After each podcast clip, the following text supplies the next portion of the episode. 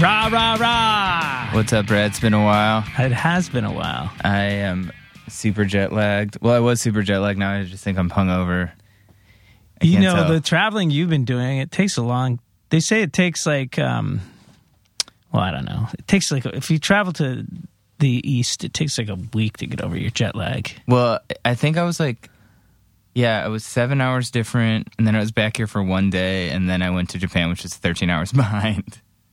So, yeah, it's like a day per hour difference or something like that. so it's gonna take me There's a like a couple formula. weeks. Yeah.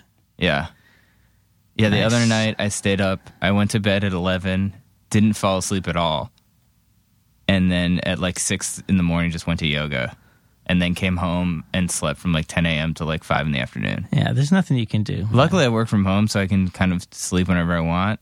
But it, I feel like it's preventing me from. I think I'm just going to stay on the schedule forever. you gotta, you gotta get up and get in the sun, man, as soon as possible. It's the only way you get your rhythms back. Really? But you're still gonna just feel like, yeah, you're just gonna feel that way. Well, I drank a bunch of Evan Williams last night at St. Vitus, so I'm sure that's helping. That probably will help. I saw Earth play with Holy Sons. Wow. It was pretty. It's very celestial. Yeah, it was very celestial. Um, how are things with you, Brad? Everyone. Oh, so busy. yeah, Brad's been super busy having a, a job where he can't sleep all day. Uh, we're gonna have like in September. We're doing twelve iconic recording studios all over the world, all at the same time. really? Yeah, it's insane. It's insane. And we're flying bands to all of them from like all over the world. It's just this giant crisscross web of craziness. Where can people learn more about that, Brad? uh, Converse.com slash rubber tracks. Slash rubber tracks. nice. And you can also apply to record at Brooklyn or Boston. yeah, come record. Come record For free. here. for here for free. It's too late to get into the iconic studios, but yeah, we do pop ups all over the place. So, like, you know, if you live in Montreal, Toronto, LA, any of those places, we're doing stuff there. very cool. Wow, we just did an ad for Converse Rubber Tracks. Yeah, that sounded very natural. I know. I feel like, uh, yeah, I feel like it's e- it's easy to do ads for stuff that people actually would want and are free. Yeah, I It guess doesn't so. feel like an ad; it feels like a PSA or something. right. Like, here's where you can get your free stuff. Here's where you can get your free stuff. It's good to know.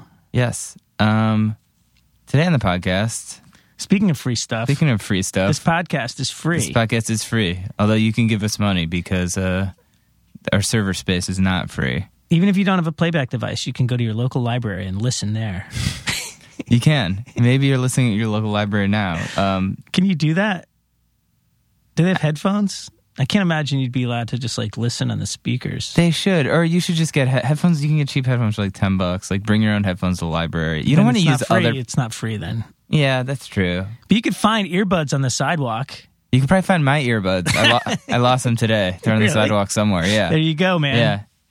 Um, Go where Jonah goes. Go where I go.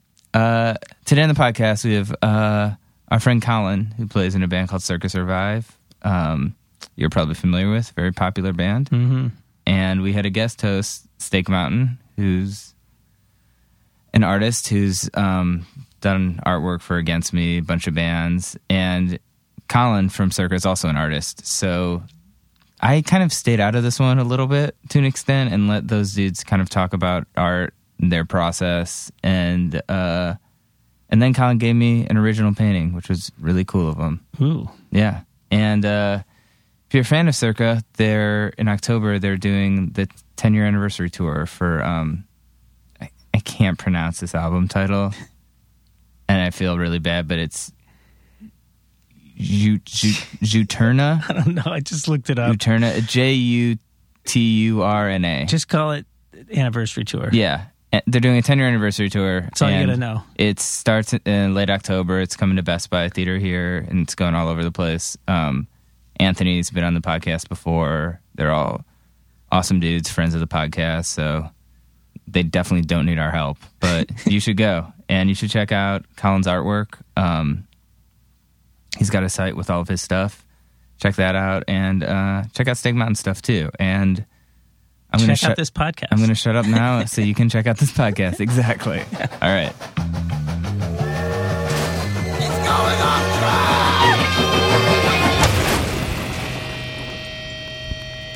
Okay, here we are Yes. with Christopher Norris hmm and Colin from Circa Survive.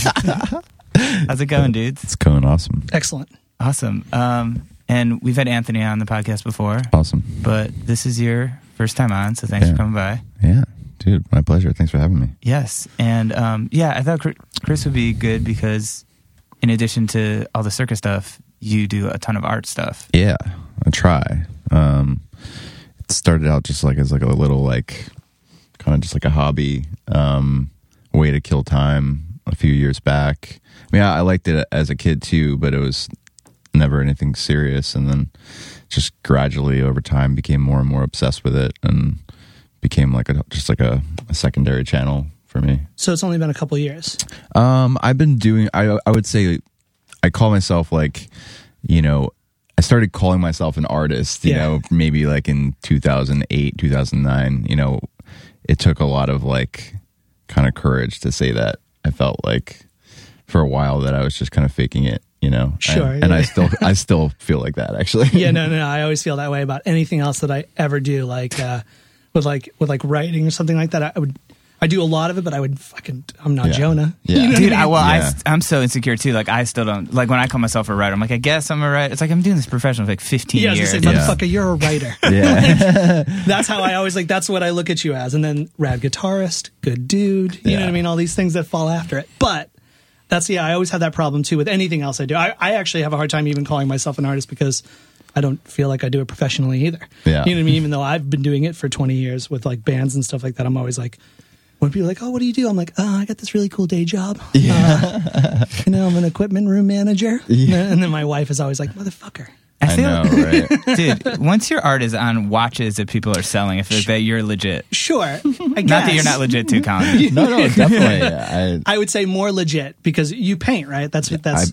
I I paint. I do. Um, I mean, I, I do like a lot of illustration stuff too. Um, and I started getting into like design and stuff over the past few years. Um, as I got more comfortable with pen and ink, and um, you know, once I felt like I could do it the right way, um, and something that like, I guess that's always my goal. Like trying to make something that if I saw it, I'd be like, "That's cool." You know what I mean? you Um, make you make what you want to see. Yeah. which is the best kind of Exactly. way to atta- you know it's like it's that it's there's an enthusiasm in that always in anybody that it's like for me it's like I always really like I'd rather see uh, somebody who is enthusiastic rather than you know and has like a point like they see they want to see even if they don't have the skill to do it at that point they work towards it and they make it happen. yeah. You know what I mean? So there's this great enthusiasm. So I always I always find stuff like that is really awesome, especially when you're coming into something from the side. Yeah. You know what I mean? Like that's how you. I mean that's how most punk kids do it. You're coming in through the fucking side. No one knows how to do anything. Well, I was just gonna You know what I say, mean? yeah, punk rock was definitely. I don't think if I had, if I hadn't gone through, um, you know, punk rock academy, I don't Sure. think I would have had the balls to be like, I'm just gonna try that now and go do that and put that out. And I feel like it is that that confidence of like the same thing that you know a 15 year old who like records his own demo and puts it out like in a cassette that they photocopied at Staples or whatever like it's that same kind of like confidence or just like I don't give a shit I'm putting this out kind of feeling that provoked me to make art you know so it's, it's probably the the best ground floor for any kid ever. Is and it's so corny to say, but it's like being a punk gives you like it's it, you lose a rule book. You know what I mean? And so it's always cool to be able to tackle whatever you know whatever option is there. You know Absolutely. If you you really can, it's so stupid to say. You know, follow your dreams, your passions. You know what I mean? But No, like realistically, for such a nihilistic kind of approach that punk rock kind of instills in you, is like this hatred for the world. It also gives you like this blind confidence that it doesn't really matter if you fuck up. Yeah. because that's actually the best part about it. Is like, wow, whoops. You know what I mean? Like- Absolutely. yeah, I feel like it's like part part punk rock handbook, part like Joseph Campbell, like Sure. you know, follow your bliss, that whole thing. Yeah, yeah. Um, Which I found like more so like through my dad and less through Oprah. You know, right. Well, but you yeah, know, Oprah's good, but you know, Yeah. We dad's did- a little better. We did a podcast too. Oh, I think with Chris Conley, and it Oh, was Joseph. Campbell for like a half hour. Like, dude. Well, when he gets when Chris gets obsessed with something, Yeah. that's all. That's all you're going to hear about. And he he has such a great, like wide variety of interests. That he's just one of my favorite people. That's like hero's journey stuff, right? Yeah, Just okay. exactly. What they teach you Um, in screenwriting. Pretty stuff like much, that. yeah. Or any kind of, He's like, just one of those guys that his philosophy penetrated, um, you know, mainstream society in all these kind of subversive ways because he was basically advising some of the you know most influential directors and stuff like that. Like he definitely had a big hand in the Star Wars stuff. and- Right, Lucas and Yeah. Apocalypse Now, obviously, Exactly. and stuff like that, right? Yeah. Absolutely. What what was sort of his message? Um, you know, I th- I think he had a, a, quite a bit of messages, but I think what was probably most influential in our culture was just establishing the hero's journey, um, and kind of like uh, the the hero has a thousand faces, kind of this idea that we're just constantly um, retelling this story that's kind of like an through archetype, you know, which is like um, hero uh, faces problem, uh, leaves kind of like leaves everything they know, um, and then has to kind of like reestablish, find their way. And there's kind of just this conquest story that happens, um, individual kind of uh, yeah saga which is like you can go all the way back to like jesus and you know it's just been there since the beginning of time. And we just keep retelling it in so many different ways. And um, novels and movies and even art you know music. There's always kind of this baseline uh, hero's journey that is uh, seemingly replaying itself over and over again and he kind of ties that to almost like a spiritual uh, concept um, I don't know. It's crazy. Everyone should read Joseph Campbell at least a little bit, I think. Yeah, and they throw it on you like when you're looking at like for me, you know, it's because I've been doing a lot of you know screenplay writing and stuff like that, and just even looking at books, you see that stuff his name get thrown around all the time, where it's like talking about that that three act structure, but what needs to happen. You know what I mean? After X amount of pages, you need to be like give him the problem. And the problem needs to be resolved, and he loses his way. He's got to find it back and conquer the problem. And it's And like just you when you think this- he's getting there, Yeah. that's the dark night of the soul. yeah, Like, exactly. Yeah, yeah know, absolutely. It's like, it's cool. It's super interesting stuff. Yeah. That's the kind of stuff that you don't really think about until it's like, you know, you do your homework and you tie it back and you're like, oh, okay, yeah, Yeah. that all makes sense. So everybody, there is really only 10 stories to tell. You know yeah, I mean? Like, exactly. yeah. It's like there's, and there's only so many chords. Yeah, you know what yeah, I mean? exactly. Like Yeah, you're gonna re- yeah. you're gonna reuse them and make your one unique thing or whatever. But ultimately, we're all like pulling from these things that are kind of um, they're all they're all similar. Yeah, absolutely. and across so many cultures, which is fascinating. You know, Yeah, that's really interesting. Yeah. I mean, how how would you sort of say the band kind of like has has informed your art? I mean, do, I mean, obviously, maybe it affords you like the time to be able to work on it Totally. logistically. But do you think it kind of informs it from a creative standpoint as well, or is this a different outlet?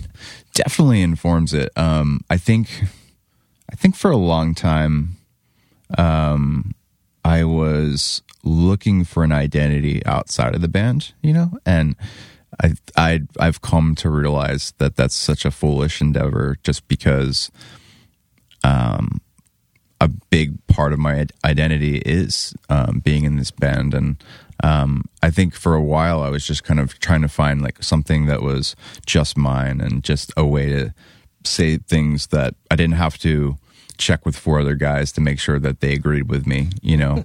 Um, and also i think being kind of like a shy introvert drummer in the beginning. You know, before I was in Circa, I was a drummer, so it was really easy to kind of hide and be a little more, you know, autonomous and um, just uh, and, and anonymous. You know, um, so I think art kind of gave me this way of like I could make a painting, and then if it was in a show or something. Um, I could be in the same room as somebody who's looking at it and they don't even know that I made it, and I can just kind of watch them and see how they take it in, and um, it's just completely different, you know. So it's very personal, but also very impersonal, and there was something about that that I really liked. But um, I think throughout the years, now more than ever, I feel like I've learned, I've got a certain confidence from everything I've learned in the band, which is kind of trusting your gut and making making stuff that really fulfills a certain uh, desire inside of me, you know, and not worrying about what other people are going to think about it, not worrying about like if it's going to sell. That's a huge thing I've learned from the band. You know, the second you you worry about something selling is you're like almost dooming it in a way, you know. And maybe there's certain people that that's completely the opposite, you know, and that's like I coming from, you know, I took a a year of foundation art, you know, um, in in college, and I eventually quit because I couldn't take it because I was basically going towards a graphic design um, career, and it just killed me. It just it really because it was so based on selling and it was so based on pleasing a client, and um, you know, since then, since going away from it, I've kind of dipped my finger back in it at, at times and worked with clients, done like gig posters and stuff for people, and um, t-shirt designs for people and stuff like that. And it does feel good to nail something that somebody wants or just like be given freedom and, and nail it or whatever or even doing a commission painting same thing. But i will say for personal work there's no better feeling than not caring whether or not it sells and really making something for you and and that's it. Um, so i think that's probably what i learned through the band you know. So you've never, you don't do any of the band's work. Um, I've done a few like merch designs, but luckily we have a genius who does all of our album covers. Yeah, with some crazy name, right? uh, Esau Andrews. Yeah. Yeah, brilliant well, guy. the Andrews part not so fucking crazy, but the, but the front Esau. runner there is, uh, you know, Esau, def- that, that name has definitely thrown a lot of people for a loop. And, Yeah. and then, um, you know, once you learn it, you're like, oh, yeah, okay, that's kind of easy. But for whatever reason, just looking at it, you're like, Esau? Yeah, yeah, Is the E silent? like, he gets that all the time. But um, So, would you say that that that work is something that influenced you, like what you do, like Definitely. because that stuff's like super pop surrealism. Absolutely. And I've always been interested in surrealism, but I think Esau as a person has influenced me a lot too. He's almost in a way a mentor to me um, because he was the only person I knew that was doing fine art on that level that I had such easy access to. So I would ask him questions constantly and um, and show him my work as I was working on it and and and vice versa. He shows me his stuff while while he's working on it and I get this glimpse into you know i mean there's no better lesson to learn as a painter than that knowing that that awkward stage exists like oh when you're painting something um, there's this certain period of time especially if it's a, a figurative painting and you're trying to do a person it's going to look real weird for a little bit until you add in those you know highlights and the shadows and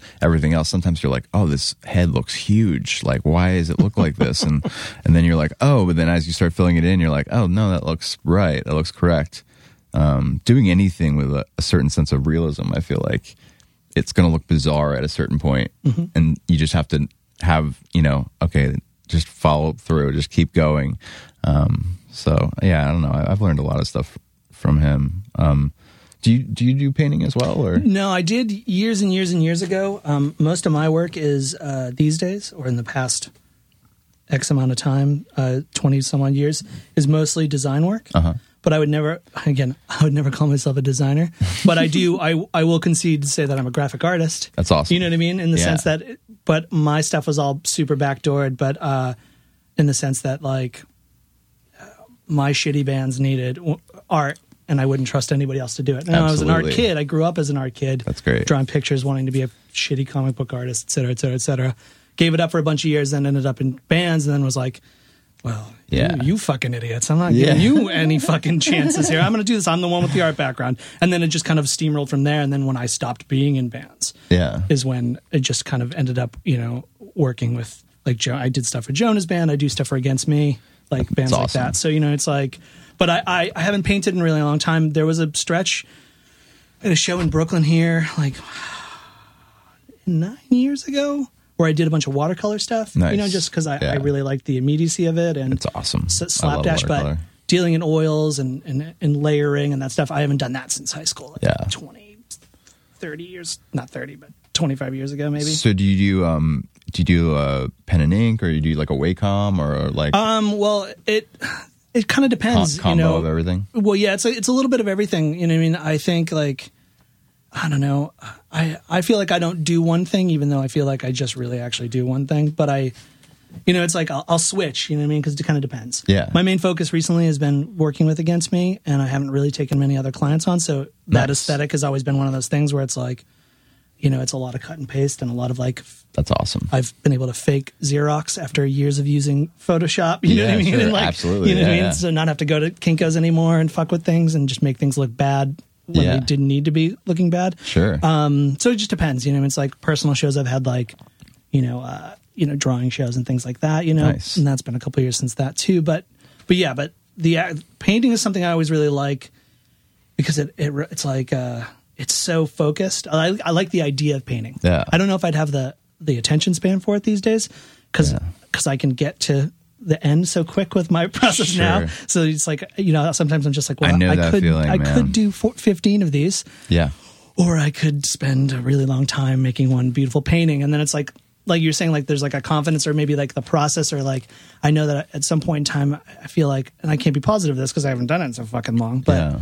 If I was, I'd probably get to that awkward stage and be like, yeah, okay, I'm gonna, I'm gonna do something else. Actually, I don't know. This fucking dog looks stupid. Right. You know what I mean? Or like, or th- whatever. I think that's kind of the cool thing, though, is um, is seeing where people go with that. Um, because then I, I don't know, I get fascinated by all all different types of art, and um, I think it's interesting to me, like, because I started out way more abstract, like way more abstract, and I just kept kind of tightening and tightening and tightening. I think out of um, a feeling of like, well, if I'm going to do abstract work, I want it to be completely by choice and not by feeling limited, you know, because I, I think I grew up, I think it was that thing with, with punk and, and, you know, with playing drums and playing guitar that still to this day, like I cannot shred. I am not a shredder. I am like a way more like rhythm based, like textural kind of guitar player. And when it comes to drums, I'm a meat and potatoes kind of drummer, you know? Um, and I think that with art, something started clicking with me where I started seeing I could actually improve and see improvement really quickly. And for whatever reason, it it made me want to. I want to see how realistic I can make something look, you know, and just kept going. And now, now that I proved to myself, okay, I can paint a flower really well. I can paint an eyeball really well. I can paint like butterflies, animals, like all this stuff and make it look realistic. I know what I can do. But now I'm feeling the need like, okay, but the if I spend, you know, a month painting something and making it look perfect, I'm like, why didn't I just take a picture? You know what I mean? So I'm pulling it back now again and getting getting more into that expressive side of like, okay, I'll make one thing look re- re- very realistic, but then I'll make something else look totally bananas, like just whatever, you know, use no reference for something and try to use it out of my mind and stuff. Um, but I think like to me, one of the biggest tools that I use as a painter is Photoshop, you know, because, and this is something Esau kind of, this is a huge thing he, he showed me was just mocking up your ideas in Photoshop by doing digital cut and paste, you know. Um, I start, my first kind of, you know, intro to art was cut and paste, you know, doing collage work for like my friends, doing flyers or like I remember um, before Circuit even started, Anthony had a little side project called High and Driving, and he was like, "I have no merch. Uh, do you think you could make me like a couple of those cool collages and just like put High and Driving on it, and I can sell those?" And I'm like, "Yeah, sure." Like, so that was like my first like, you know, almost a poster design. You know, was doing that. So now, anytime I I have an idea for um, a painting, I'll just start start doing image searches or I'll flip through books and like use like a, I have an app called Scanner Pro um, on my phone and snap like a high res photo of it and then send it to myself and then start digitally cutting and pasting, put together what I want, kind of the general idea of the painting to look like, and then that's my reference. You know, So it's like your demo. pretty much exactly. Wow, that's interesting. Yeah. It's which is like a thing. I mean, that's like a, that's that's that's common. That's like helpful, and I think that that's what people don't. I don't know if you if if you have a naysayer looking at it outside of it, it almost seems like you're cheating. right. But you, but you're No, it's really you- you need it. It's You're not using a tool. It's, yeah, it's it's a, just another tool. You know what I mean? And it, and it still is based around like it's like sampling. Absolutely. You know what I mean? It's like you know you take a sample and you tr- you know it's like Well, not where you took it from. It's where you take it. Dude, you know, there, kind of- there's almost no. I mean, for me now, because I, I live on an opposite coast from the other guys in the band, Mm-hmm. so when we put together ideas for songs, more and more so, we're using like, um, okay, we're using MIDI tracks, and we're using, um, you know, like drum, like like a like a drummer brain, you know, just to write out ideas, and then obviously once we're in the studio, we're all playing it. Yeah. Now, I don't think anyone would sit there and say, "Oh, that's cheating," because basically all you're doing is like, "This is my rough sketch." Yeah, you know what I mean. That's all it is, and um, you know, I think it's another one of those things where I want to tell everyone about the Photoshop thing, especially young artists, because I'm like, I remember being so feeling so defeated Mm-hmm. by looking at certain people's stuff and being like, I could never think of that, and if I could think of it, there's no way I could ever execute that. But it's like everything that exists today, in, my opinion, is free game. You know Yeah, what I mean? Like sure. use everything to your advantage. Um, I think all of us eventually will, you know, pick and choose as to what we feel like makes us feel good at the end of the day. Yeah, you know yeah. what I mean? It's like it's honing a style. Yeah. everybody does it. You everything's crazy, yeah. and then you just cut off what you don't need, and you start Absolutely. working towards it. And that's yeah, it's absolutely. It's And then like you have your is- process. yeah, the process and the and the finding your style is actually the hardest part. Abs- I'm, yeah. It's not even ideas that are hard. Yeah. It's really uh, finding your style, holding on to it. Mm-hmm. yeah. You know what I mean? Yeah. Good luck with and that. then being like, okay, so then what the fuck do I paint? You know what I mean? It's like because that once you feel confident in your style and you feel like you actually can do anything, like you're saying, more and more realistic and things like. Once you get to that spot, once you feel like you're that in that spot, yeah. and it's actually amazing when you think that you're in that spot and you look at something like years later, Yeah. and you're like, man, I really thought I was in that spot. Dude. Oh my That's god. That's fucking terrible. That is, you know. I mean, that is like that is the creative person's journey right Yeah, there. absolutely. You know, every time you think you're getting close to it, it's like, all right, ten years from now, I'm going to look at this and it's going to be like, Yeah, yeah. What was I doing? but You it's know? super important also to to and this is the part where especially when you feel like you're established or you feel like you have some talent you feel like you have something to show everybody the the part that you got to remember is like uh, is is that it's 100% legit to never be happy Absolutely. you know what i mean if you're actually happy with what you did 100% happy Yeah. you can be like yeah all right, all right i did all right i know when i did all right Yeah. you know what i mean and i look back at things and i go yeah i guess that's still all right Yeah. for then. You know what I mean? But it's like if you ever are actually 100%, you you're fucking done. You should just stop doing whatever the fuck you're doing if you think you're th- actually the greatest. Yeah. Sorry, Kanye. um, but you know what I mean? It's like, it's these elements, you know what I mean? That's like, it, uh, that's super important to always remember is that it's, it's like finding the, the ease of use and being totally unhappy with being creative, but not beating yourself up about it because there's actually nothing worse than a mopey ass depressive creative. Yeah. You know what I mean? Who's just You're that's- just a cliche. yeah, you're just fucking corny. Yeah. you're super corny at that point. it's all right to be down on yourself.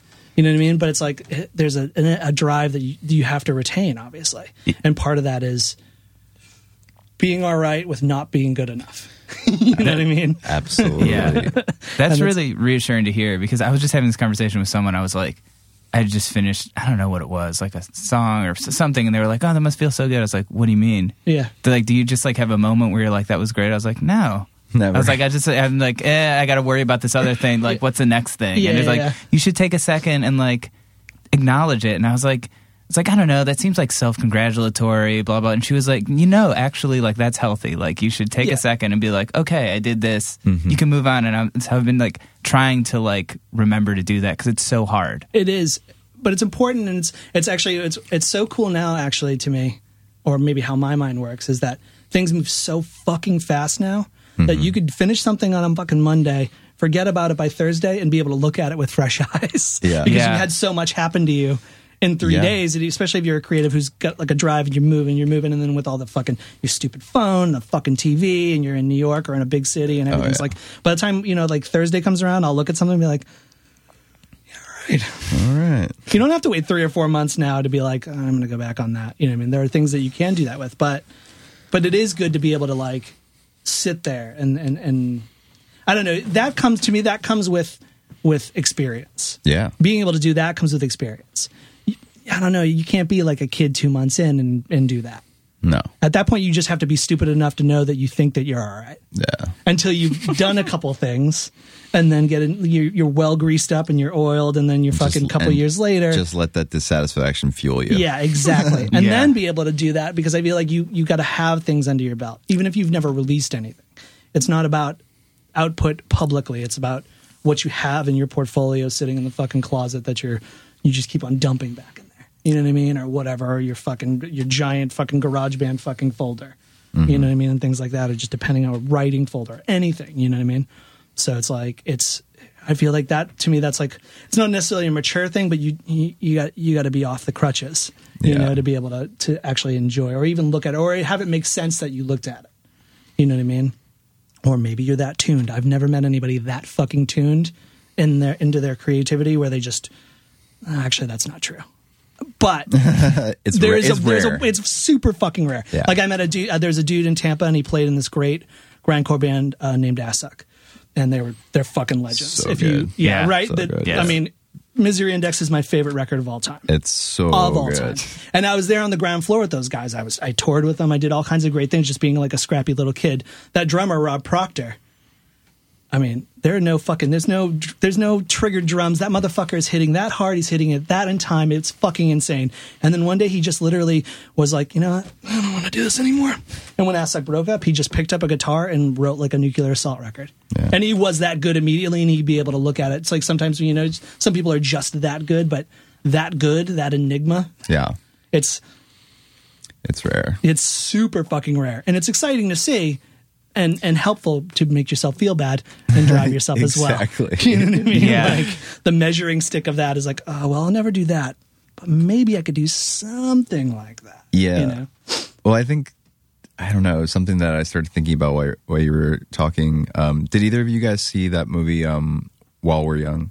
Yeah. No, Recently. I didn't. Yeah. I thought that that was um, there's well, it's basically just about an, an older couple who are kind of like they're kind of like uh, you know, I guess you could say they they're kind of like artsy and like uh, one of them's like a documentary filmmaker and he's kind of from the old school. It's played by Ben Stiller and he's he's he's like going on a decade on this this documentary that he's making, you know. And then they meet this younger couple um and it starts kind of like inspiring them like they're like that's kind of like what we were like when we were younger but like they start engaging in the modern age through them, you know, like they see them like just all their hipsterisms, you know, like and um the guy is the younger guy is also a documentary filmmaker, but he makes them like like that and he's just turning them out and like they're like pretty good, you know, and like for every idea he has, he makes a short or he makes a whatever about it. And his prolificness is kind of like they dis I don't want to give away the whole movie, but basically like that's one thing that really stuck out to me is like, oh yeah, like that used to be the old way. Like you you take 5 years on a record and you take like however long, like a decade on a movie and like all this stuff. Um and that's just not the way it is anymore. And I kind of love it. You know what I mean? Like um, with Circa, for example, like we once made a record that took four years from from beginning to end. You know, like from the time we started writing it to the time we put it out. It was like Which record was that? Blue Sky Noise. Okay. So we had taken two years off pretty much to kind of like let the dust settle. Um, you know, we, we got new management. We got, we were free agents from Equal Vision and we were taking meetings, um, and figuring out all, all this stuff. And, but we also had been touring nonstop, um, for like four years. Sorry, I'm just trying to turn this off fine. so we we had done like the two records in four years, like touring constantly, and Fucking phone. God damn it! All right, it's just getting officially turned off, which I almost never do these days, which is, feels awesome. All right, I do it from 6 p.m. on every night. that's so- Really? I'm Yeah. so jealous. Six So if you text me or something like that, or you're emailing me and you don't hear from me, that's because I, I when I when I had a job because I actually today was my last day of work, um, my last day job day of work. Um, every night, I you know I'd get home from work, and once my wife was home, I'd be like, well, if anybody really needs to fucking get a hold of me, Yeah. It's too fucking, I turn the, I turn the phone off every night. Yeah. Wow. It'll still happen that way because she'll still come home at 6 p.m. after I've been sitting in front of the TV all day getting fatter and on unemployment. you know what I mean? that's my amazing. plan, summer, Chris. Hell yeah. And um, but yeah, that's what. Yeah, it's like it's awesome. Yeah. You know, it's like the best thing in the world to be able to just be like, all right, I'm turning. I like don't, I don't put it on fucking airplane or not. I, it's off. I'm and if taking a- somebody dies. Uh, don't worry, I'll hear about it eventually. You know, Yeah, I'll hear not about much it you at can do seven about p.m. the next day. You know, when I turn it back on again. it. when I go home, I'm gonna do baby steps towards like the weekend, and if I can do the weekend, then I'll start moving into time periods during the week. Um, but yeah, I think it, it's one of those things for me where the only thing keeping me from doing that is is being on a separate coast from my family, um, which it just makes me nervous to if they couldn't get in touch with me. But then I'm like, literally.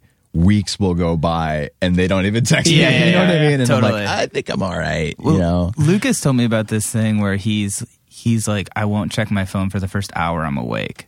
It's great. And that's that. actually a pretty good one too, because Yeah. I'll try to like, like I'll meditate, I'll read a little, like I'll make bright, because it's like when you check it, it's like you're like, oh, I got to do this, I got to do this. Like as soon as you look at it, you Mm-hmm. automatically are gonna get stressed out. Yeah. Or fall down the fucking rabbit hole so quickly if Yeah. something does interest you, which is so rare these days for all of us. You know what I mean? Because there's so much. It's like, what really interests you now? You're like, oh, cool. BuzzFeed has this, like, to, you know, which fucking pop punk guy are you? Yeah, You know, yeah, and then you get yeah. caught in that at fucking 8 a.m. you know what I mean? But, like, but those those moments, yeah, it's like, it, it, it, yeah, that's a good. I like I like Lucas's plan. That's cool. Like because it's like I'm gonna start doing that too. Turn that thing on and walk the fuck away. yeah. And there's a whole Walk movement dog? of, of people who have like gone back to flip phones too. yeah. Ooh, I like Crazy. that Yeah, too. like there's this comedian Ari Shaffir. I listen to his podcast a lot, Mm-hmm. and he he went back to a flip phone. I think he recently upgraded a little, but he's like, I love it. He's like, I can. He's like, I do Instagram and Twitter and stuff just when I'm at a computer. Yep. And then when I'm on my phone, I can text and stuff, but that's it. And he's like, I get pictures, they look like shit. Yeah. Like, but he said the only bummer is like like using Uber and stuff. He's like, I can use it to like on a computer to get picked up, but if I'm somewhere, I can't use it on my phone. yeah, yeah, yeah. And I also have the worst sense of direction, so I'm always lost. Yeah, So having me too. GPS is kind of nice. But yeah, it's it's interesting. Uh, Colin, what were you saying? Sorry. Yeah, No, no, made no, the no. That's so a, off. that is- Sorry, I that is- no, no. That's First of all, ironically, it was the phone's fault, not yours. It's true, it's true. And secondly, that's a great segue back because going back to flip phones is kind of like another theme, like not that specifically, but the resurgence of old dead technology is like kind of almost a hipster thing. Like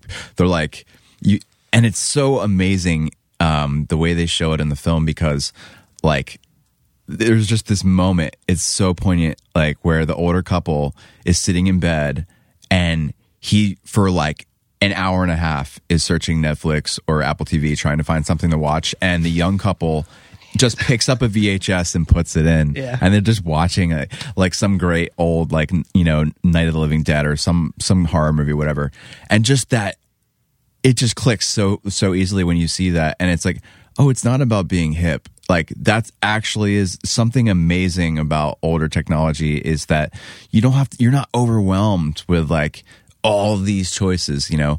And that brings me to like music too. Like you know I got rid of my physical CD collection years ago because, like, after moving a bunch, like, I just couldn't do it anymore. You know, I, I couldn't drag them with me. Um, you know, I have a vinyl collection. It's a lot smaller than my CDs ever was, but like, essentially, I moved to to digital music. You know, and the problem with that is that I forget about half the stuff that I love. You know what I mean? And I'm just kind of like, I get sucked into what what's new, check it out, but ultimately, I don't I don't covet records the way I used to. And I, it's been bothering me lately where I'm like, I used to just, I knew so many songs. And so, like, I knew exactly what moment and what album to put on in a certain time, you know, whatever would be perfect for a drive or for a hangout or whatever. And now it's like, I'm just lost. I'm like, what's the playlist I made? Ah, like, I don't even know what to put on. Like, what's that song called? I, I I don't know. Just like, I think it's track six. I don't know. Like, I'm like, it's just too much, you know? But, um,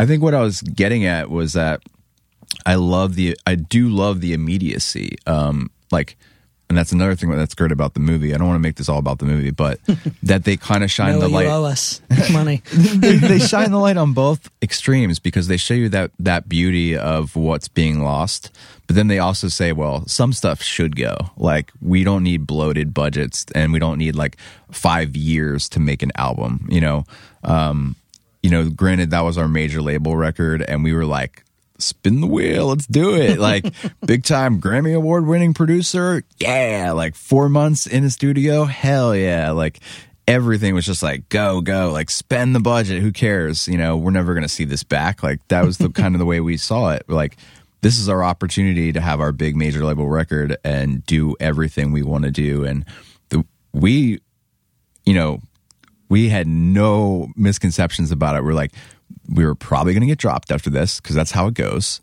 But let's enjoy it. Let's have fun. Let's make a record with somebody we, we like totally respect and love and take every dollar that we want to do what we're doing because we'll probably never get this opportunity again. Um, that's what we did.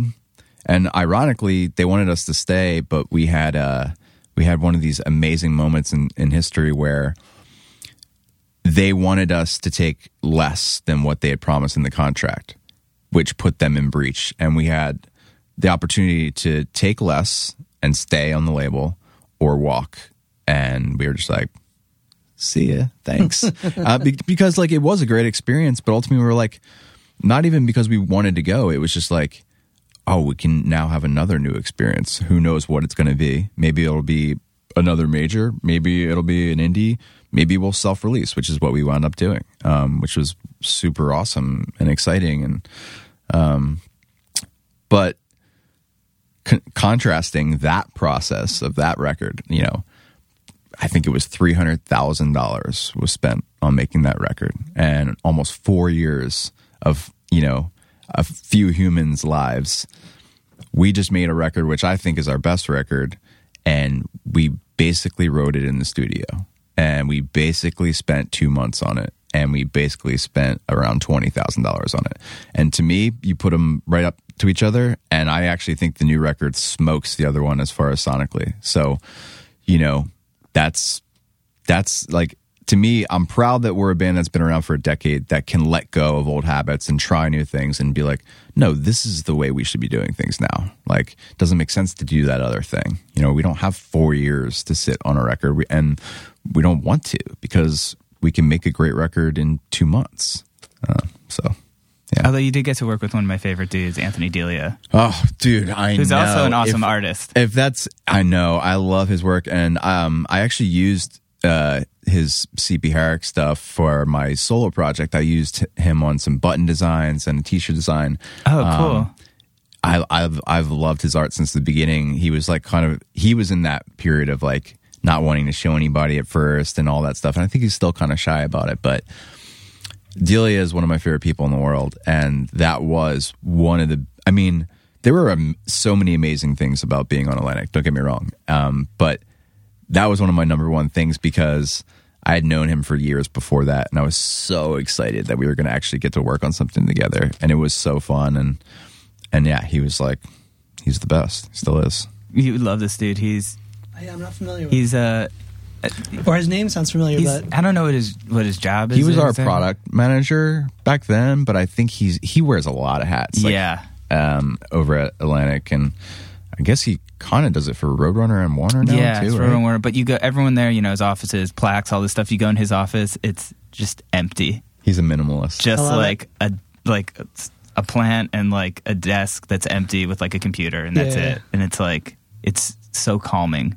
yeah, so he's a designer. He's does a, a bunch of different stuff. Or, I think he um, does like I don't know. he it's would like never call himself a designer. Yeah, I- sure, it's like but has he you had know- a hand in designing someone's Um, record? I don't think so. No. Uh, I I think he So- does but he more artist. like yeah, I don't, yeah, product manager. Like Okay. I, I, it's one of those sort of terms where it's like is at a major label. Like all these people have jobs I don't understand. Yeah. Yes, absolutely. He's one of those people that I think if you asked anyone at that label, because he, first of all, he was there before Circa even existed. So I'm gonna say that he's probably been there for at least 15 years, Yeah. maybe longer, and he's weathered the storm of the the industry's changes. The dude, I think, to most people at that company, they would say he's indispensable. Um, He's their Swiss Army knife. Pretty much. Yeah, okay. You know, and gotcha. and also because the bands fucking love him. Right. And you know, if it were up to me, like I'd bring him on to everything and I I would I would have stayed there if he would have said, "Please stay here." I would probably be like, "Okay." Cuz I just love him that much. Yeah. But um Gotcha. yeah, he's just super knowledgeable about all kinds of stuff. I, I love his uh, I love his tastes in music. I think he he has a genuine, just amazing, um, you know, gut instinct for what's good and what is what has integrity. You know what I mean? He can kind of see through shit that's bullshit like immediately. Um, but also, I think he knows if something's just catchy.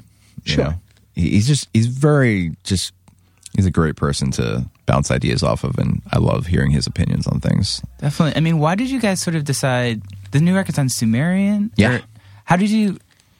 Obviously, yeah. So Atlantic to self-releasing, obviously, sort Yeah. of like the biggest gap you can do. Absolutely, yeah. Um, why did you decide not to try that again, just to try something new? Or yeah, well, basically, it was like this. it seems like it would be a lot of work to self-release, also. it At your was size, I would It think. was a Yeah. ton of it was a ton of work. Um, it was also a ton of work for our management at the time. It was, uh, I mean, it was we it was a there was a lot that we learned, but it was also a total victory. Like we wound up coming off of a major label, um, you know, this worldwide conglomerate that is Atlantic and all the things they're connected to, and coming off and putting out a record with like such a small budget and putting it out ourselves, self producing, and then seeing the biggest increase in live sales we've ever had and like the biggest kind of like surge of fans that we've ever seen like market you know like whoa we just did something that like a huge gigantic multi-million dollar company couldn't do for us. You know what i mean? They pushed us on the radio. They tried to you know we're just we learned a big lesson about ourselves as we're not a band that can be forced down people's throats. You know people have to discover us and they have to we're not a band that if you hear us on the radio you're going to immediately love or even understand or like want to buy a record from you know? That's not the band we are. And i think it just brought us so much closer to understanding more about who we were as a band. Um, but i think going to sumerian was kind of an accident. Um, we we changed managements again. Um, and that's another thing i kind of like it's always hard to let go of people you work with um, and and kind of move on. But one thing I am kind of proud of in our band is that we've made a lot of hard decisions um, at the right times in our career. I think, and I think a lot of bands and probably all kinds of people through all types of industry because of loyalty will stay in a situation that's toxic or just not right for them and i think with us you know it's always been like we have very personal relationships with the people we work with, but we also know at the end of the day when something is just about our career and just about what's right for us personally, you know. So, um, sorry to get sidetracked. Basically, st- we start looking at um, distribution offers to self-release again for this record, and um, as we're doing that, we get basically solicited um, two actual straight up record deals like out of nowhere that we didn't even ask for. We asked for, you know, distribution models. But because so many real labels are doing distribution deals now, because they're all trying to adapt and change and whatever, I guess they just thought, what the hell? And like threw a couple, you know, very it was we were just immediately taken back by how interesting the deals were. They were just set up in totally different ways. It seemed like more business partnerships than like here's the band, here's the label. They were just kind of interesting. And once that happened, it kind of opened the floodgates and we were like, all right, fuck it. Like let's just take offers and see what happens. So we just basically let anybody who was interested in pitching us an offer do it. And it was just it was crazy. I mean, we at this point in our career, I just wouldn't have expected like, you know, we had everything from small indies to, to majors again, like throwing us these crazy deals. And it's like, as a band that is every record selling less because of, you know, I mean, that's just the trend, but like, Right. we're not, we're by no means a multi platinum band, but they, you know, it was just kind of like reassuring that, oh, even though we sell less records, all these people know what the deal is. They all know that, that that's just the, the the trend in physical music now, and they're looking at our live numbers. They're looking at like you know how loyal our fans are and how it grows every year and all that stuff. And um, yeah, the our lawyer, you know, who's a, who's an, an, another new addition, was just kind of like, you know, he's like, I I feel deals for like super like hot like new bands and I've done it for like super old like long standing bands. He's like i'm telling you right now like right now what you're getting offered from these labels is absurd. He's like they're crazy. He's like so let's talk about what the best ones are and like basically every time there was like a dollar amount he'd be like there's this many reasons why you should take this. And, you know and it's basically like he's like this is a, a win-win. Like there's no way for you to lose in the situation. And then once we got around to the sumerian deal it was really interesting because um, we had known ash for a long time. You know he's been in bands over the years and he was actually in a band with our drummer at one point many many years ago. And um, and he had booked the band early on um, to do shows. So we had a long-standing relationship relationship with him personally but then we we know like Chino and guys from Crosses, and we know uh, Animals as leaders, and a few other people that are signed to the label, and we just kind of talked to them about it, and they were like, "It's really cool." And, like, and Chino was straight up like, "If I could bring the Deftones here, I would." Like, you know, like we're in contract elsewhere, but like that's how good it's been, you know.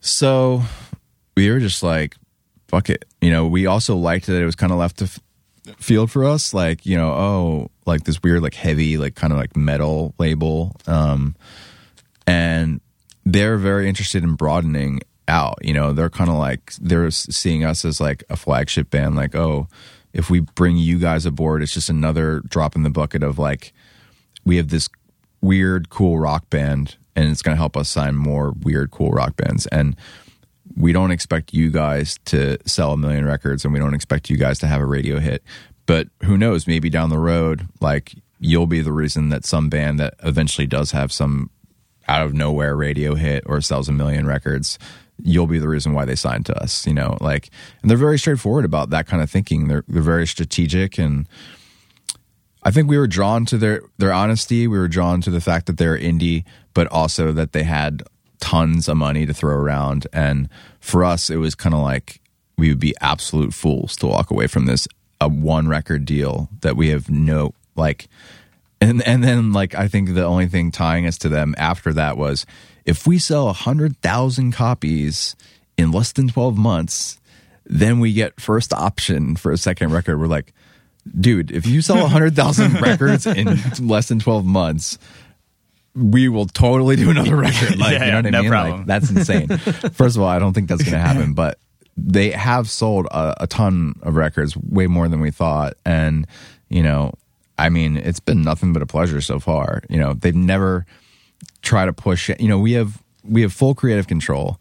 Our record was done before we even signed to them. So they basically essentially bought our record that we had already made. And that's the kind of relationship they're interested in with us. They have no interest in meddling or changing us or doing anything. It's a dream scenario. You know what I mean? So and that's the that's the story with that. That's awesome. I mean, sort of getting to the self releasing and sort of kind of like I deal with this. I'm sure you guys deal with this with your art. Like I'm sure self releasing was a lot of work, like the promotion and stuff. I feel like that's what I struggle with a lot too. Like I like making stuff, mm-hmm. Mm-hmm. but I'm like even when I put out a podcast, it's like all right, now I have to spend like go on Instagram and do this thing and then tweet mm. about it. And I hate doing that, and I feel like it takes up so much time when I could be making other stuff. But I mm-hmm. know I have to do it, otherwise I'm creating it in this kind of vacuum. Yeah, and you're you're producing things as far as the podcast goes, anyways. You're producing things that took time and took. You're not actually even doing it for yourself. You're doing it for Colin. You're doing it from Lamb of God, dude. Right. Who spent time doing it. So it's like t- it's part of the. To me, I look at it He like. spent hard time doing it. yeah, that's right. Good one. Sorry. There's the Jonah. I. Where's the digital drum set? Ba-dum, boom. Sorry. Go ahead. You know what I mean? So it's almost So like good. in that kind of regard, you're actually you're doing it as a service to the person who you were interested enough to get in here. Right. You know what I mean? So But even with the band stuff, like even with like the web series I do with my Sure, sister, sure. like I know I have to do that, and I, it's not like I'm like, oh, I hate this, but Yeah, it's yeah, like yeah. it does take a lot of energy. Yes. and that's not why I like to do stuff. yeah, absolutely. I I've stopped. I know you have. my you, my presence on Instagram and Twitter is super low just because well because I'm lucky enough to just not really be working with anybody. You know what I mean? So the against me machine doesn't need my help. You know what I mean? Like you and Ozzy and the five people that follow me already know that the fucking record is out. Right, right, mean? right. So it's like I don't even need to play anymore. but you've You always know? had kind of an enigmatic kind of per- persona. persona. Sure, the anyways. Steak Mountain bit was is definitely like a character. You know what I mean? On purpose in public. I don't have a Christopher Norris fucking Facebook. I don't have a Christopher Norris Instagram. It's all Steak Mountain garbage. You know what I mean? So on purpose, just because I I don't I don't I don't know. I, I just never really felt the need to. You know what I mean? That's awesome. but it's also embarrassing at this point to be like, so uh, you know, you just meet somebody normal, you know, Yeah. you're having a conversation like, oh, are you on Instagram? I'm like, uh, yeah, it's Steak Mountain. Should have fucking registered Christopher Norris because it is embarrassing to us. You know, it's like being in a, it's like being a 45 year old in a band called Green Day. You know what I mean? It's just you get lopped into a, a, a thing. You know what I mean? Something really stupid that you named yourself when you were a fucking 15 year old. You know what I mean? So for me, it's Totally get that, man. but also what you're saying is true is like i i actually had uh, i I was going to retire being an artist this year that was actually Really? my bit yeah i was just going to stop altogether as far as the art i'm known for right. So there's no money in re- it reinvent. Or no it's well What are you thinking? what what happened was was this was that i was just going to stop cold because who fucking cares Sure. you know what i mean ride out the year with the band with against me and maybe do a couple like friendship projects you know if like you hit me up again or somebody like that i was like yeah i'll do something you know what i mean but but my plan was to just stop it entirely because a lot of the joy of it is gone um i don't actually really like a lot of the bands that i work with Sure. a- as bands. You know what I mean? Like I'm I'm absolutely. not putting on against me records Yeah. because I'm a fucking cool punk who loves fucking against me. I do it because I'm I've been friends with Laura for ten years. Yeah. and it was like set a precedent. We kind of got lopped together ten years ago, and it's been this great. It's it's Gee Vaucher and Crass. You know what I mean? It's Pusshead and Metallica. You Absolutely. know, that's like my role with the band, and every band that I've worked with as offshoots has been almost like uh, you know it's just been kind of like the gravy of that. Sure. You know what I mean? So with my thought was was that like I'm kind of tired I'm tired of playing the game. I'm tired of playing the fucking the public game cuz the character that character wears me out. you know what I mean? Uh-huh. And then also it was just like I don't know as I get older my problem is is that like I don't necessarily make art for the joy of making art. Sure. I didn't come at it like that. It's not a relaxing thing. It's not a release to me. I don't sit at home at night going, "Man, I really, I'm super depressed. I really need to make some art." Yeah. Which I make. I'm not making fun of anybody who does that. No, some people's me, I- connection I, don't do it. with art is it insane. makes me depressed when I do yeah, it. Yeah, right. Exactly. You know what I mean? But like that connection to it is like uh is was never which is why I've been able to like take it and leave it over the years. When I left fucking I was like in a performing arts high school. Yeah. When I left the performing arts high school, I was like, okay, I'm not going to make art anymore because I don't really fucking care. I'm going to be in shitty bands and travel the world and watch movies because that's what I like to do. Yeah. So then I was like, well, fuck it. You know what I mean? And then when I had to do it again, it just kind of steamrolled. And then there was a point in time where I put a lot of effort into it. And I was like, well, this might actually turn out Yeah. and my peers of you know people who at the same time did a lot of st- the same stuff I did, um, that have a certain drive that I don't necessarily have. Sure. You know what I mean? Like I'm not trying. I'm not. I've never really tried. I apparently I didn't try hard enough. You know what I mean? And then at some point in time when it became like when money was all right. You know what I mean? Against Yeah. me being one of those bands that signed to a major label at the time where you still could get a lot of money and Sure. pay everybody on your fucking crew. Insane. I used to get five hundred dollars a T-shirt. You know what I mean? When the band was on thing. Not not to say that they're not paying me a lot now. Yeah. But what I am saying is that that notion is fucking stupid Yeah. but also doesn't exist anymore. You know what I mean? So it's like it couldn't possibly exist, even though t-shirt prices are more expensive now. Yeah. But anyways, um, you know what I mean? Why am I getting you, that money? It's because you have so many. You have so many designers that oh, man, I don't want to talk shit. Do Um, it. Oh. I, I Dude, love. you're we're with, gonna go down dude, that if road, you're with Christopher, you promise have to you. talk shit. Yeah, well, I'm I love. I, I'm, I'm a huge fan of uh, Adventures in Design podcast. I don't know if you ever checked it out, but Uh, I know Mark- it, but I don't think I've Is ever that the listened dude to it. from in Kindles? yeah, Mark Berkey's. Uh, so I've been on there a few times, and and just that podcast in general has so like it helps me. You would love this. Ryan Yeah, yeah, I'm Patterson gonna- I'm gonna told me it out. about Yeah, this yeah. when he was on. You would love this thing because it's so many designers just basically venting and being like, "Yeah, this was what sucks about it. This is what's awesome about it, but this ultimately this is why we do it and all this stuff." But um, you know, I think the problem is is that you have so many companies running design contests and getting free work, and then you have fucking young people that learned how to like put one little stupid filter on on a mm-hmm. photo and like that all of a sudden that's every shirt they make and they're willing to do that for 50 bucks. Yeah, absolutely. and then what band you know you have so many bands that essentially don't even care about their aesthetic. So you have basically this this kind of like culture that's happened where it's like bad art getting pushed on t-shirts that sell to people that don't give a shit of whether or not it's bad art or not Mm-hmm. and essentially it's just a t-shirt and then it gets you know donated to salvation army or Yeah, whatever yeah. and whatever you know And then you're laughing about it five years later when you're flipping through the racks and you go, "Oh, cool, my shirt. Yeah. It's a dollar." Yeah, Yeah. exactly. So, so it, it, it's been interesting to to kind of talk to other bands that, you know, trust me, we have our share of bad shirts, but we do take a certain pride in in our visual aesthetic, and uh, we've met other bands that are kind of similar in that way, and we are a band that's willing to pay for it, and and there and there are.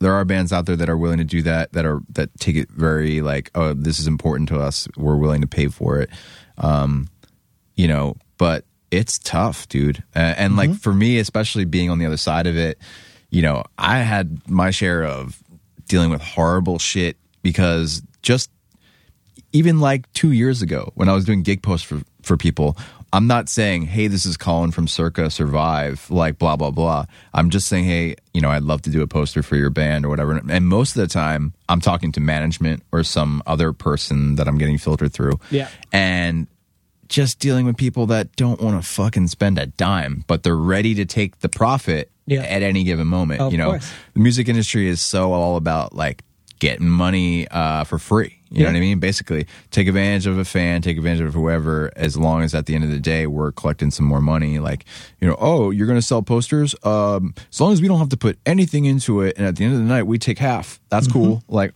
half or more. You know, like so.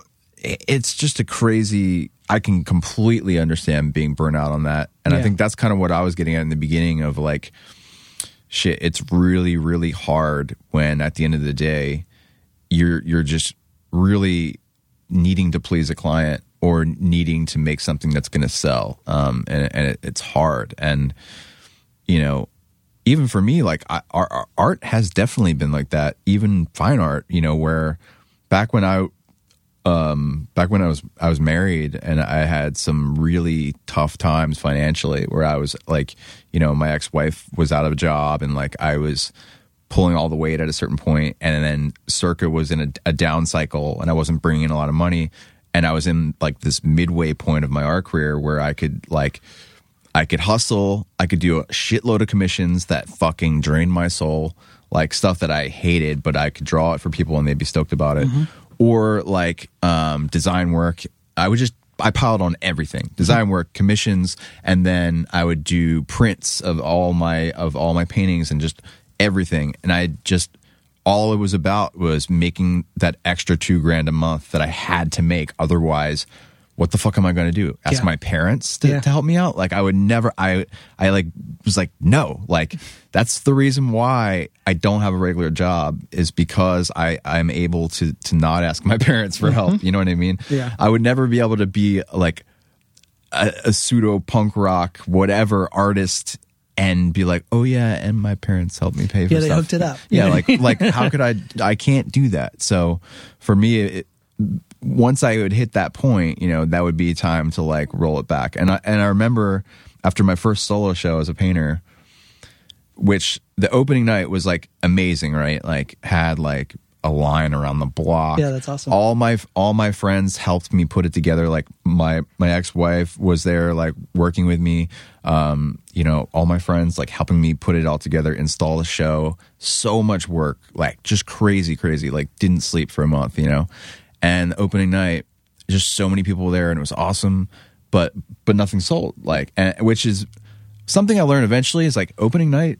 Most things don't sell opening no, night. and truthfully, the the you know if there's a hundred people, four are actually looking at the work. yeah, You know what I mean? Everybody's there to kind of hang To out hang and get the vibe and see. Oh yeah, whatever. I'll come back Tuesday. So I'll I look at the spent work. half of that night sitting in a car crying my eyes out. You know, just being like, Not to I'm- mean to laugh uh, at you, but yeah. no, I laugh at Yeah, it too now. yeah. But I'm like, I couldn't even just, I, I couldn't have that moment. I couldn't have that like, oh, I just did something. Right. You know what I mean? I and like this is a gallery that like I was their I was kind of their guinea pig. I was their first solo show in their new space, but they just put on like Nosego solo show, like and a, a few other like huge artists have worked there now. I mean, they're they're just like this place is really cool. They've brought an amazing um kind of like that I guess you could call it like uh, lowbrow, like the Hi-Fructose Juxtapoz art world into Philly, and have really kept it going. So they've done amazing stuff.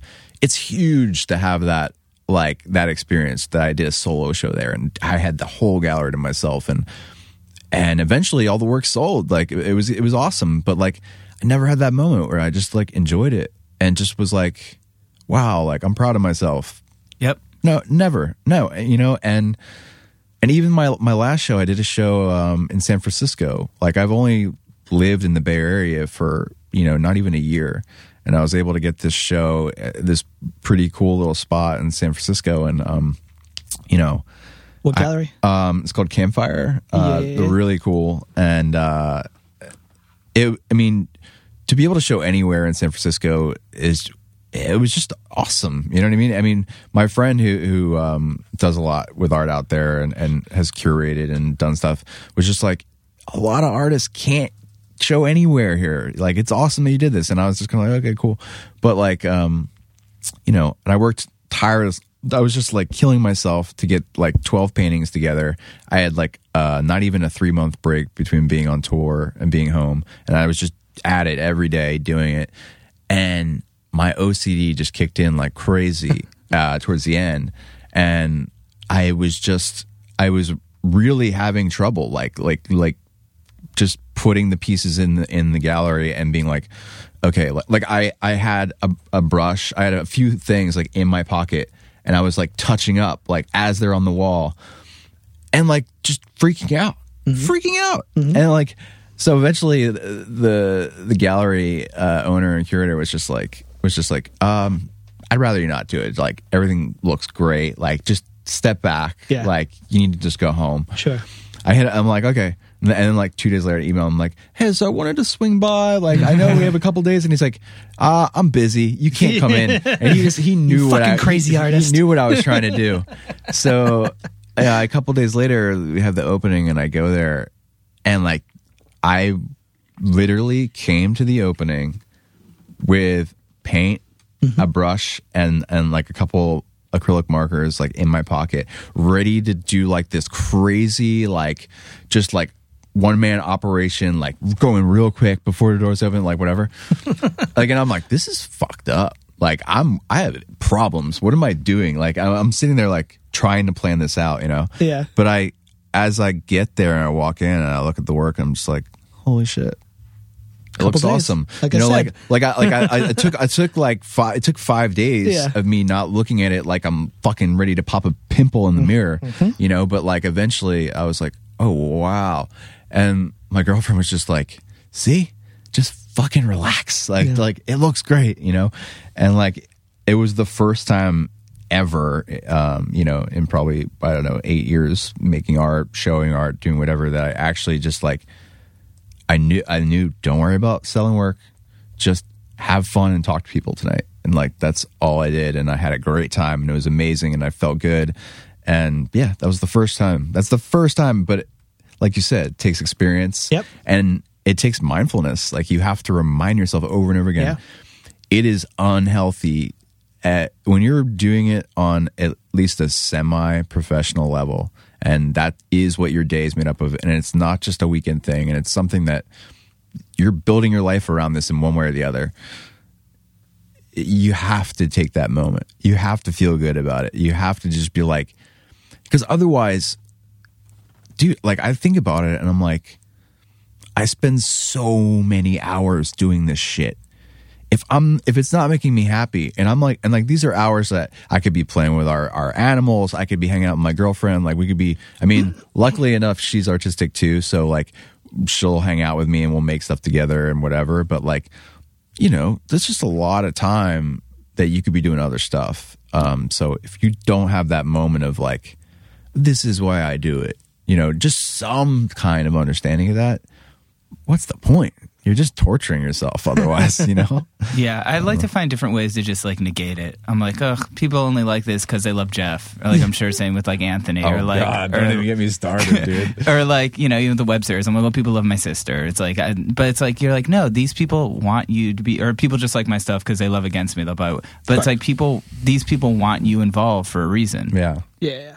Yeah, well, that's the Bricky, um, the guy that does the Ventures into Design. He just always talks about that. He's like, he's like, yeah, people are just showing up at your shows because they think you're nice guys, right? Like, you know, like, Right. Yeah, you, you couldn't possibly have anything of value, you know, and it's like that is that thing that I think all of us going through. I think again, like punk rock academy, you you have to tell yourself that you're nothing special and you tell yourself that like don't pat yourself on the back you don't need it like like none of this shit matters and um you know i think to an extent i think that uh, that that is a lot better than being David Lee Roth, you know, Right, and right, be like, right. hell yeah, everybody Right. should be sucking my dick right now. Totally. But like, um, you know, I think that eventually it can really take a toll on you. And I do have a hat that says "Where's Anthony?" that I wear outside the shows sometimes because like people are like, "What's your most frequently asked question?" I'm like, "Where's Anthony?"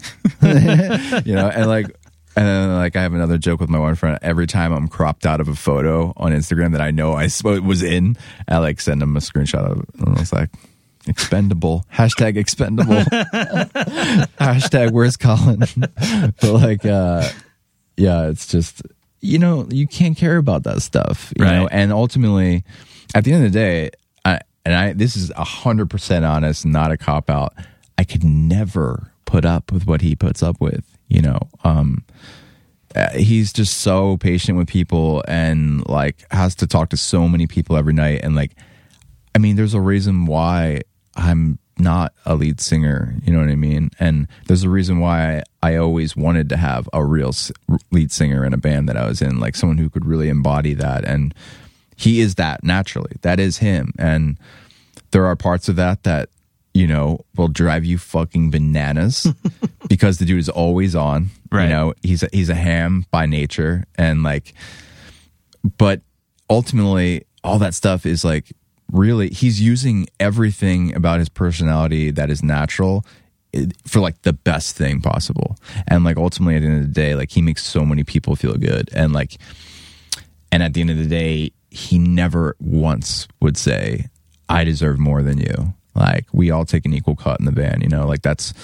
just another thing i think that's helped keep us together for over a decade now it's like even the, even though there are times that any one of us could be like, "Oh, I do this more than you," or "I've I wrote this and you didn't write that," just being all in, like five way split from the beginning. This is what we're gonna do was the smartest thing we've ever done. Even though there have always been times, I'm sure, throughout the whole career that any one of us could be like, "Oh, that was a dumb idea," you know. But like eventually, over time you realize oh wow like we all like it's this ebb and flow of like oh on this record this person really pulled extra weight on this record this person really like needed to take a step back whatever and we're just a team like that and it's been awesome like to realize that even know someone like like it makes you feel good on the days that like you know when we do go back in the van because we go we'll do bus sometimes we'll do van sometimes and like say we're in the van and like you know Anthony's just sleeping because like he doesn't drive, you know. And it's not that he's like I'm not driving. We're like you can't drive because you have no attention span. But like you know you don't have that moment where you're like oh this motherfucker doesn't drive. You know you're like but he does so much. Does so much for the band and you know you can sit back and think that about every other person in the band. I love that. Like it makes me feel so like shit. I'm with the right people. Like and I'm you know, just lucky. Like I love feeling lucky. And then at the end of the day, especially in a collaborative experience, it's so rare, dude. Most of the time, most of the time, you just want to kill everybody. You know what I mean, That's why I stopped being in fucking bands. dude? I mean, you know, and that was kind of like Circa was born out of that feeling of like, oh shit, like even m- my previous band, This Day Forward, like I still talk to all those guys. I still love them. Like I love some of them even more now that we're not in a band together, you know? But that's the thing, like we just couldn't do it. We didn't have the right collaborative skills. We didn't have the right like leadership skills. Like we just couldn't do it. But circa for whatever reason, we just have every component to be able to pull off anything by ourselves, with or without management, with or without like booking agents, all that stuff. Those people help us endlessly, and I would never take away the work they do. But ultimately, at the end, at the end of the day, Circa is like a self-ran machine, and we know what to do in in almost any circumstance. And I don't know, it's fucking rare. And cur- I every day I'm like, man, this is amazing. This is so wild. You know that we actually built this together on our own. We're all still here, like over a decade later. Crazy, crazy. All the same members. All the same members. Yeah, just nuts. It is fucking nuts. It's Yeah, and bigger than it's ever. awesome. I was just which saying, it sounds weird. so lucky because you never, you never really, you don't hear that very often. Yeah, yeah. I find in all the bands that I've worked with or friends that have been in bands. There's always like, you know, that motherfucker. You know, Yeah. there's always a that Yeah. motherfucker in every band. Yeah, you know, but and that's especially cool. in this stage of a career, I think is when you real like at, at ten years. If it, first of all, that's rare, but if they do make it to ten years, there's usually some serious bitterness at a Sure. certain point. You Yeah, know, absolutely. because especially when you get into the point where people have real lives and they have like kids and people are married and divorced and bills and fucking everything that comes along with real life Mm-hmm. you know once you're in your 30s and shit and and on it's like you know the other day I, had to do an interview because we're going to chile for the first time and he was just like the guy was like what has changed since you put out Juturna? and i was like that's our first record and i was Yeah. like well well everything uh we were children when we put that out and now uh, our singer has three children so i was like well a lot's changed um It's like I got what are your married. I got divorced. um, you know, like th- you could just name so many things that happened. Um, but ultimately, it's like, yeah, it's uh, that's one of those really trippy things that every day I'm like, I'm flashing back to like our first record, which doesn't even seem that long ago, but it's like, fuck, we were little babies, but somehow those little babies made some good decisions, and here we are.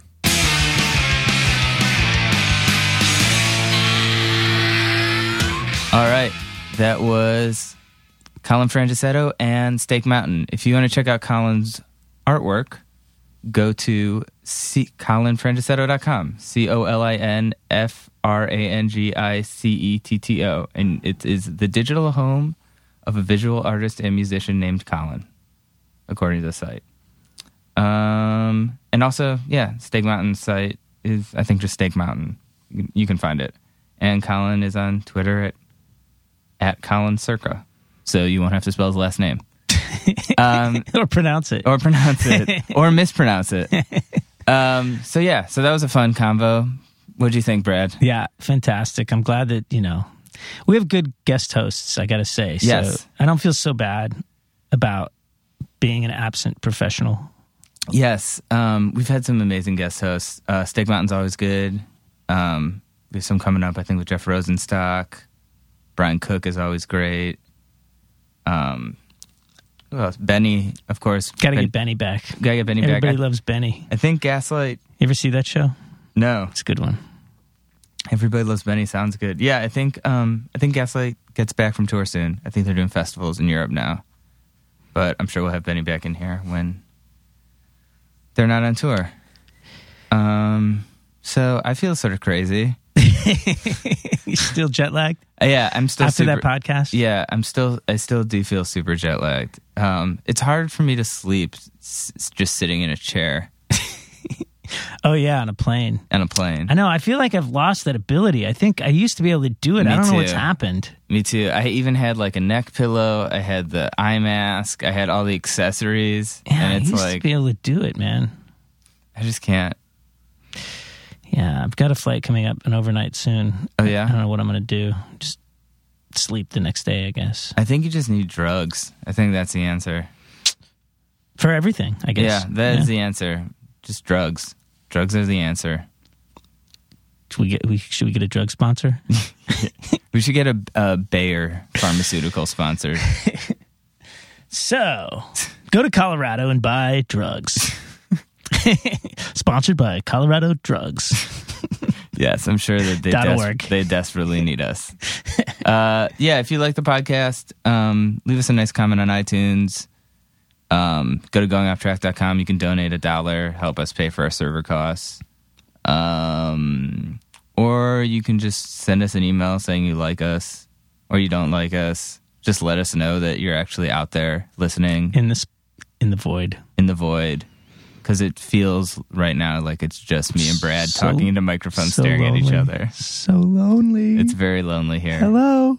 Hello. Um, and yeah, ch- check out the Circa. Check out Circa this fall on their anniversary tour. Um, buy some of Colin's art. Um, support local artists, and we will see you next week. Bye.